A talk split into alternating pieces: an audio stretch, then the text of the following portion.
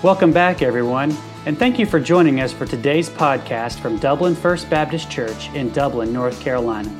We hope you'll be encouraged today as you listen to our message. For more information, please visit our website at www.dublinfbc.org.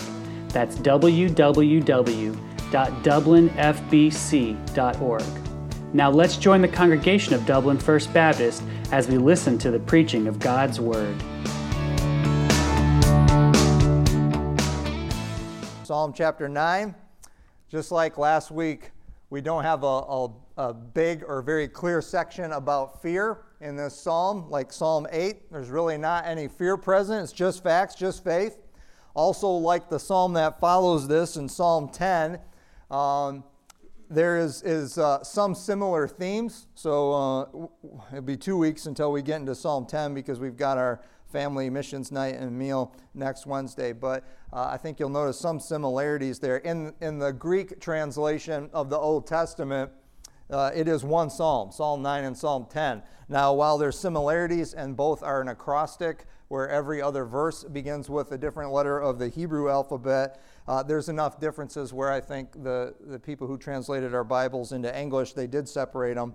And uh, I think you'll see that it makes sense once we go through both of them because there's a, a bit of a different tone there. If you look at the superscription under uh, the chapter title Psalm 9, it says, To the chief musician.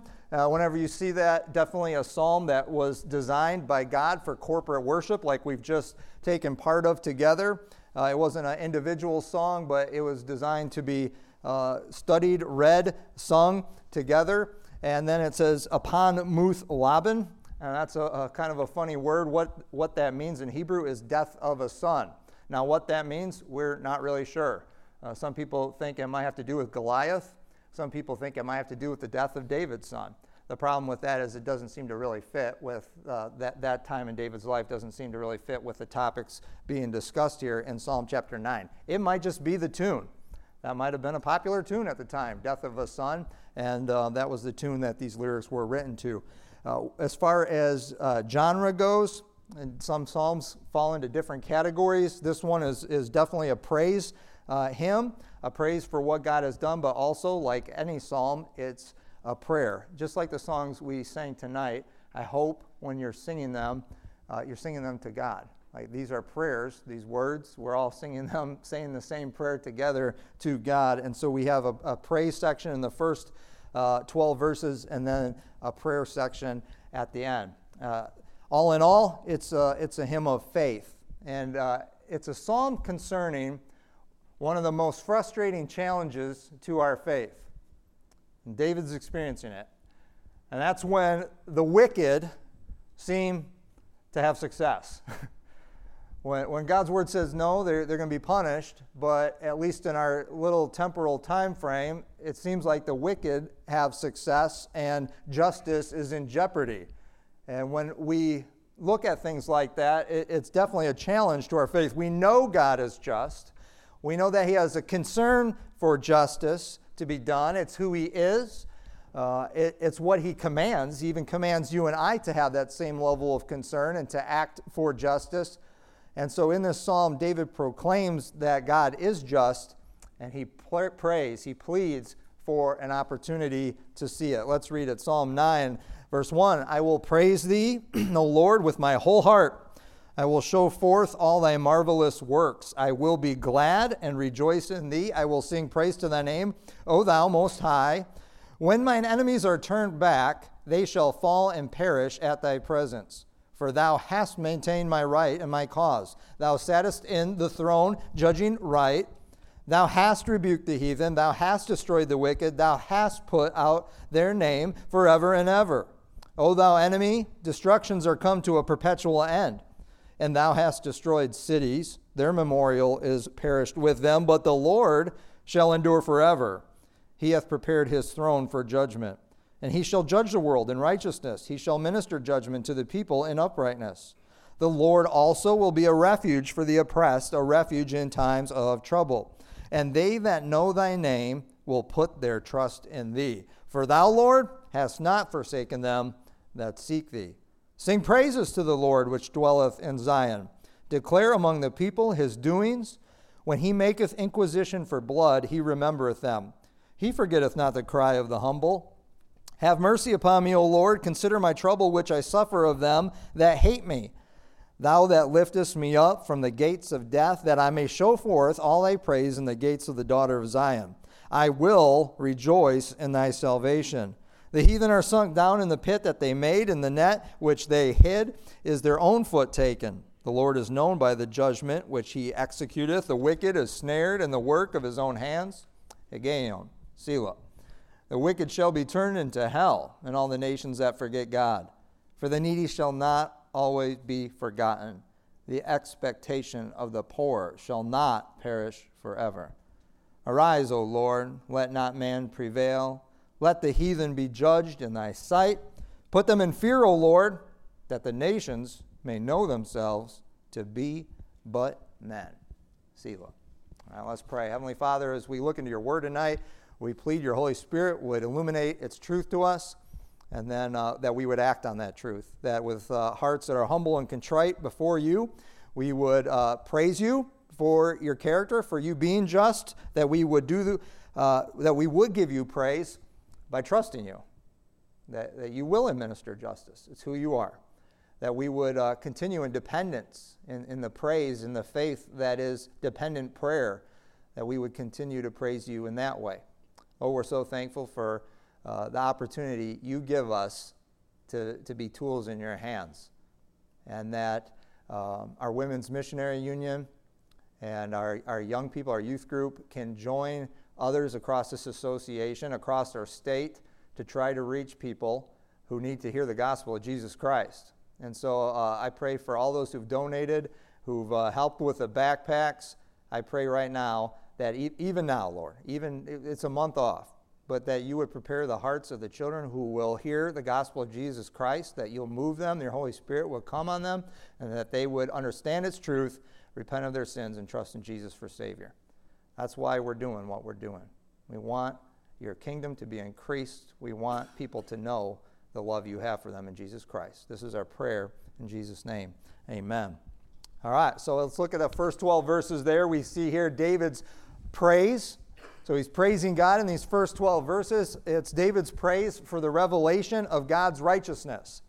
And God has revealed his righteousness to David. He believes in it.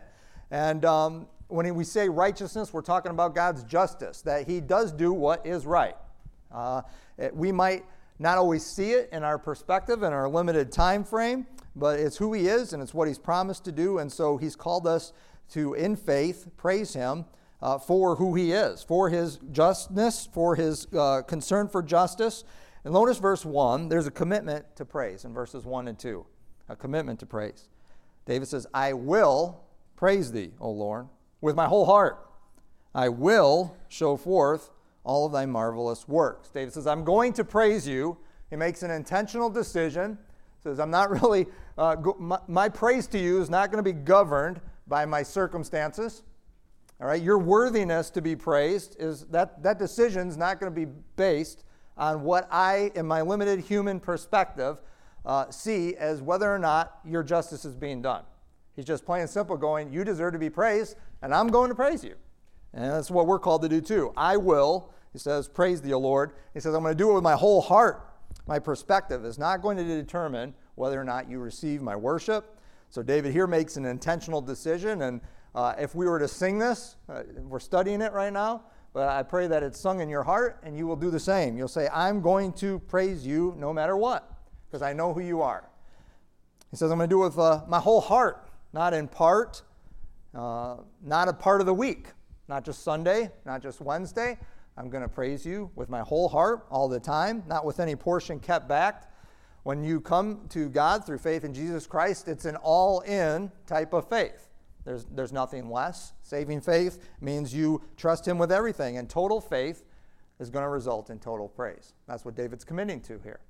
Circumstances, we're going to find out in verses later on here that we've just read, but as we study them together, we're going to find out that uh, justice isn't being done right then, but he's still going to praise God for being just because he knows that God always keeps his promises. And God is, is just, and he's going to see it.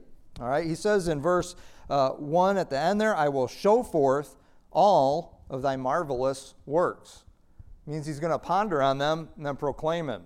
He's going to dwell on them and then he's going to display them, actually show them forth in, in praise. And it says marvelous works. In the Hebrew, that means miraculous. You believe God still works that way? He does. God doesn't change. Um, we may not see Red Seas parted. I think we do if we look hard enough. All right, every person here has a relationship with God through Jesus Christ. He parted that Red Sea when He called you to Himself and you responded in repentance and in faith to Him. God still works miracles. I love Habakkuk 3 2. Turn there at some point, not now. All right, because if you're like me, those are the crispy pages, right? Habakkuk 3 2. Uh, and it says in Habakkuk 3 2, Lord, I have heard the report about you. Lord, I stand in awe of your deeds. Revive your work in these years. Make it known in these years. In your wrath, remember mercy. Isn't that a prayer we could all pray? Lord, I've heard you part Red Seas and bring down walls in Jericho. I've heard you part the Jordan and defeat enemies. I've seen giants fall. I've read, I've read about that. I want to see it. Do you want to see it? I hope you do. And that's what Habakkuk's pleading for. And he, David here is saying, I'm going to show forth all of your marvelous or your miraculous works. That's my prayer for Dublin First Baptist Church, that we'd all, all of us, including the guy standing here, would be able to see that. And that that would be our prayer, that we could all pray Habakkuk 3 2, that we want to see it here in Bladen County, in the United States, and throughout the world, that we would see uh, revival that's what Habakkuk is praying for, to see God's marvelous works, a miraculous re- revival. Do you think he could do it? Can God bring revival now to his church? Sure, he can. But he can't without a commitment to praise.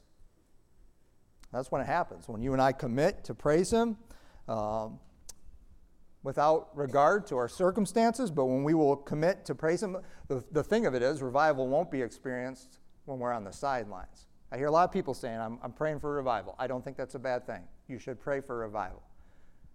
But don't just wait on it. It won't happen. It won't happen if we're just waiting on. We've got to stop waiting on the next great move of God and start being the next great move of God. That's when revival will happen. When we have this commitment to praise. Notice in verse 2, he says again, another will. I will be glad. I will rejoice in thee. I will sing praise to thy name, O thou most high. Equally, equally significant choice here. Equally necessary commitment to not just praise God, but to find all of his joy, his gladness, his happiness, his rejoicing in God. That's what David's calling us to. Not my circumstances. They will not dictate my happiness. They will not dictate whether or not you're worshiped who you are, who you are for me in Jesus Christ. That is why you're worthy of worship. That is why you're worthy of my joy and my pursuit of joy in you alone.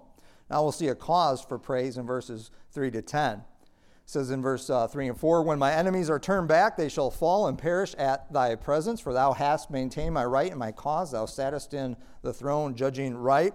God's presence here in verse 3 is highlighted uh, as the means of his deliverance of his justice we have to understand as God, uh, He is the one that reigns from His throne and that He judges righteously. He tells us here in, in Revelation of Himself to David and to you and I that that's who He is. Uh, in verses 5 and 6, it says, Thou hast rebuked the heathen, thou hast destroyed the wicked, thou hast put out their name forever and ever. O thou enemy, destructions are come to a perpetual end, and thou hast destroyed cities, their memorial is perished with them. In verses 5 to 6, God is the one who rebukes and destroys the wicked. It says he's put out, uh, really meaning he obliterates them. He obliterates or puts out their name forever and ever. You know, there are um, people who I've heard say that the Bible can't be true, historians, because some of the, the people groups it mentions, like the Hittites, there's no record of them uh, in, in archaeology or in history. Well, here's why this verse. Uh, we, we know why, because God has put out their name forever and ever. That doesn't disprove the Bible, it actually proves God's word is true. And um, we have to realize it's not our job. All right, it's not me, it's God's commission based on his character to do this, to judge righteously and to administer justice. But I want you to notice this is important verses 3 to 4, and then in verses, um, well, actually in verse 3, there's a tense and verb change. Uh, definitely in the King James here, it says in verse 3 When my enemies are turned back, they shall fall and perish at thy presence. And so, with great faith, David's looking for God to deliver him and to deliver justice. He says, when, that it's going to happen, my enemies are going to be turned back, and they shall, it's going to happen, fall and perish at your presence, God. And then notice the tense of the verbs in verses 4 and on. It says, For thou hast maintained my right and my cause. Thou sattest in the throne judging right. Thou hast rebuked the heathen. Thou hast destroyed the wicked. Thou hast put out their name forever and ever. Do you see where David's fuel for faith to believe that God, even though it doesn't look like he's administering justice, even though he's suffering, even though right doesn't seem to be rewarded and wrong seems to have victory and success, do you see where that fuel comes from for David? He's looking back in verses 4 and 5, and he's saying, God, you've always done this. You have maintained my right and my cause in times past. You have sat on the throne judging right. You have rebuked the heathen. And it's important for us because there are times when we're in our life and we're in our situation, and uh, injustice or suffering or whatever we're experiencing is here. We can feel it, and it's tangible, and it doesn't seem like God is active. And if we're going to have faith that He is who He says He is, and He's going to do what He says He's going to do for us, we, we're called here to look back. We have 66 books that say, This is how I've always done it. Why do you doubt me? I'm going to do it on my timeline, but I'm going to do it. And David looks back. He calls us to look back with grateful praise for God's past miraculous works so that it will fuel our praise and our faith in his future grace and goodness to us. Notice also the contrast in verse 6 and 7. You know, David's enemies, they had destroyed cities. Their, their memorials perished with them. We have archaeologists that dig up and they're like, wow, look at this city here. Didn't know it was ever there because these people had destroyed it at some point. But then look at verse 7. What about God? But the Lord, he'll, he shall reign, he shall endure forever. He's prepared his throne for judgment. So we've got a contrast. They may have destroyed cities, they may have removed them from historical record, but God alone is the one that endures forever and reigns forever. In verses 8 and 9, we've got more facts. This is that key part. If we're going to move from fear to faith, the key part is uh, you and I focusing on the facts facts about God, who He is, what He's done, what He's promised to do. And God's revealing them to us here, more of them in verses 8 and 9. It says, He shall judge the world in righteousness, He shall minister judgment to the people in uprightness. There's some future tense verbs that David's confidently saying there. Verse 9, the Lord also will be a refuge or a stronghold, a walled, fortified city, offering protection for the oppressed, a refuge in times of trouble. That's who our God is. Verse 10, I love this verse, says, And they that know thy name will put their trust in thee. For thou, O Lord, hast not forsaken them that seek thee. Do you know his name? I mean, do you know it? All these different names we've already, we're only in chapter 9, and we're seeing names like uh, Yahweh, you know, all capital L O R D, and, and Adonai last week, capital L O R D, and uh, here, O Lord Most High, El Elyon and we've got all these names for God in the Bible. Do you love them? Do you want to know what they mean? Do you read down when there's a little footnote there to know who God is for you? He's revealed these different names. Do you know his name? It says, when we do, all right, when we do in verse 10, they that know your name will put their trust in thee. There can't ever be that trust if you don't know him. I mean, you're not going to put your trust in something you're not confident in. And so he calls us to know him. It, it can't ever be in our heart without first being in our head. So it's got to be there. That's a very important part. But then there is a trust that needs to happen. It can't just be a head knowledge. It's got to be coupled with faith, with that, with that heart knowledge. Do you know his name? And when, when, when we do that, all right, th- again, he calls us to look back to the past. For thou, Lord, hast not forsaken them that seek thee. This is your perfect track record of never failing always coming through every single time. And so I with that knowledge, knowing that this is how you operate and this is who you are and this is what you've promised, I'm confident to trust you. With that knowledge, I'm confident to trust you, and I'm confident to continue seeking you because you've always done that and been that for me. I, I got, I'm pretty confident you are seeking Him and that you have a desire to know Him. You're in church on a Wednesday evening, right? And I, I'm confident that you've called on His name for salvation, as Acts 2:21 and Romans 10:13 say.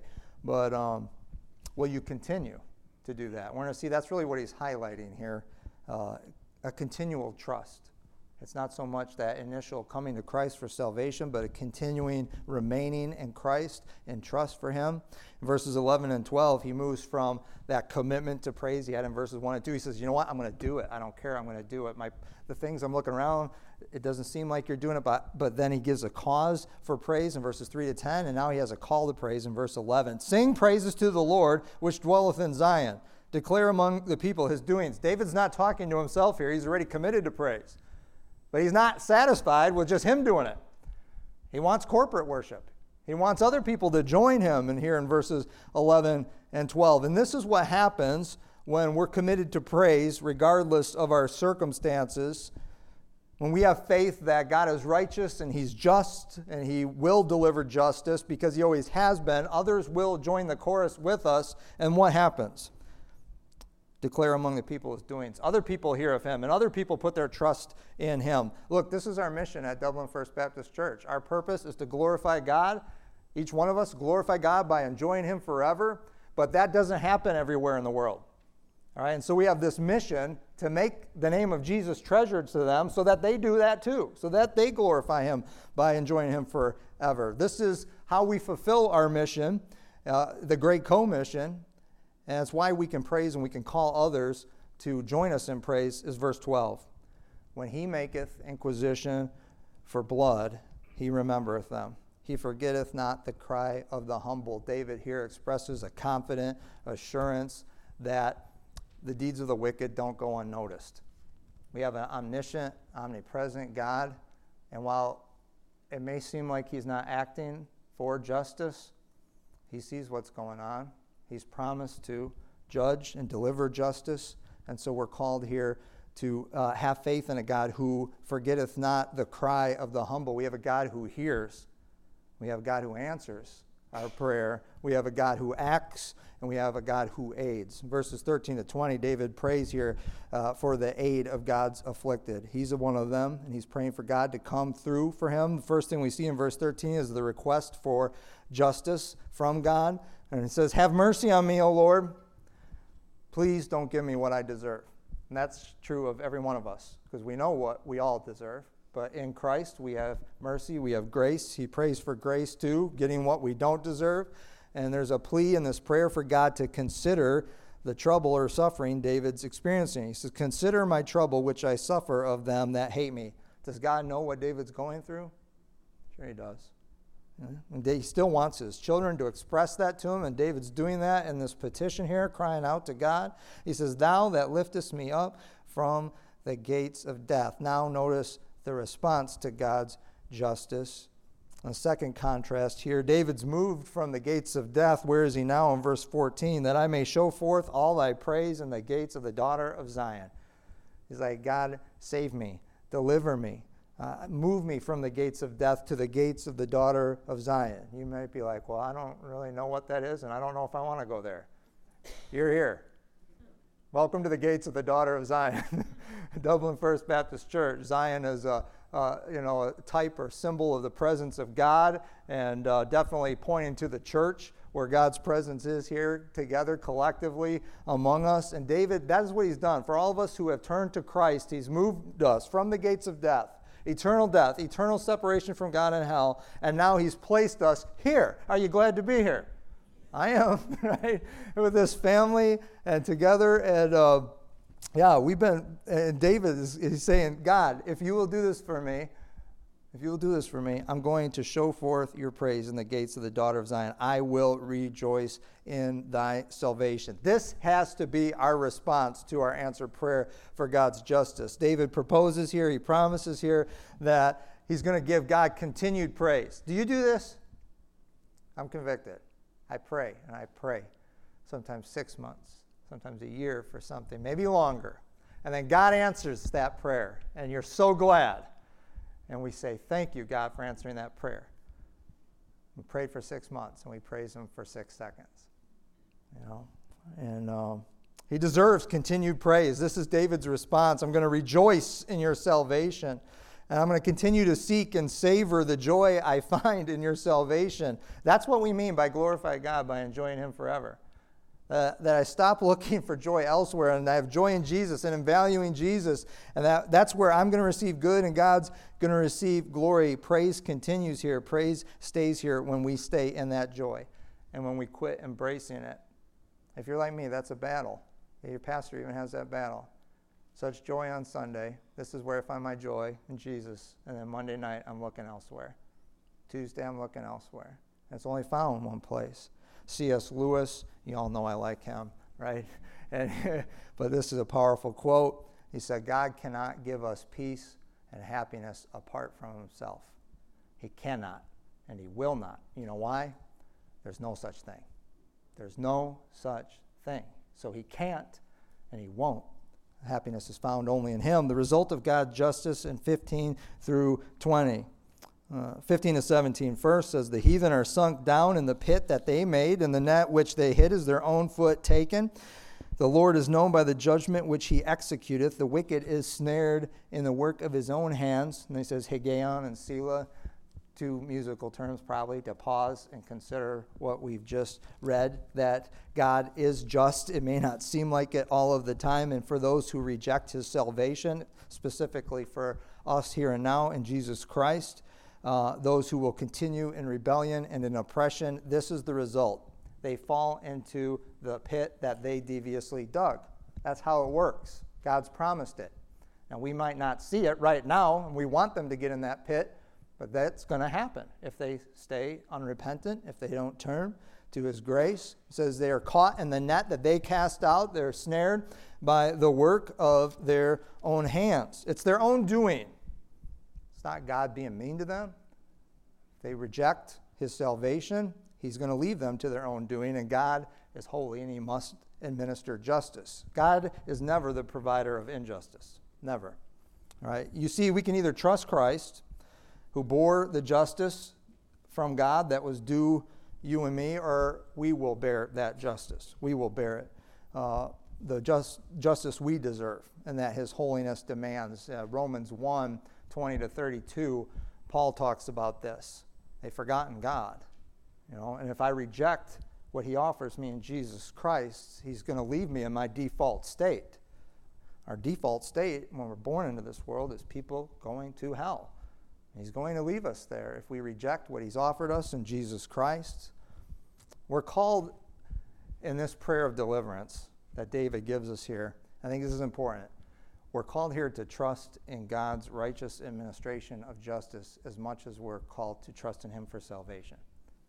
And it kind of goofed up that you and I sometimes we will trust Him with our eternal state, like where I'm going to go when I die or when you come back. I'm going to trust you with that but I don't know that you can handle Thursday.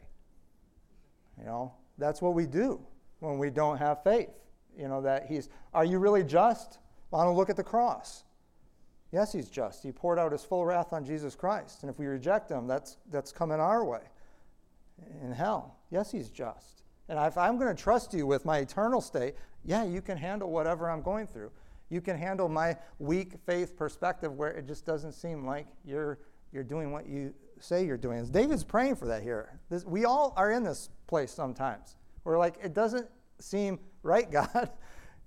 I know who you are, and I believe, and He's calling us to believe and have faith. Verse 18 says, For the needy shall not always be forgotten. The expectation of the poor shall not perish forever. What he's saying here is the seeming injustice and the seeming success and triumph of the wicked uh, in this world, it won't go on forever. God's promised it. And the seeming uh, being forgotten that the righteous experience, the seeming failed expectation that we have of God's justice, um, that, that also will not go on forever. All right? He will, he will administer justice. Verse 19 to 20, he, he asks God to arise and adjudicate here. Arise, O Lord, let not man prevail, let the heathen be judged in thy sight. Put them in fear, O Lord that the nations may know themselves to be but men. Selah. There's nothing wrong with that prayer. That's a very God honoring prayer. Maybe we don't want to wait for God to deliver justice anymore. And so David's just saying, God, I'd like to see that now.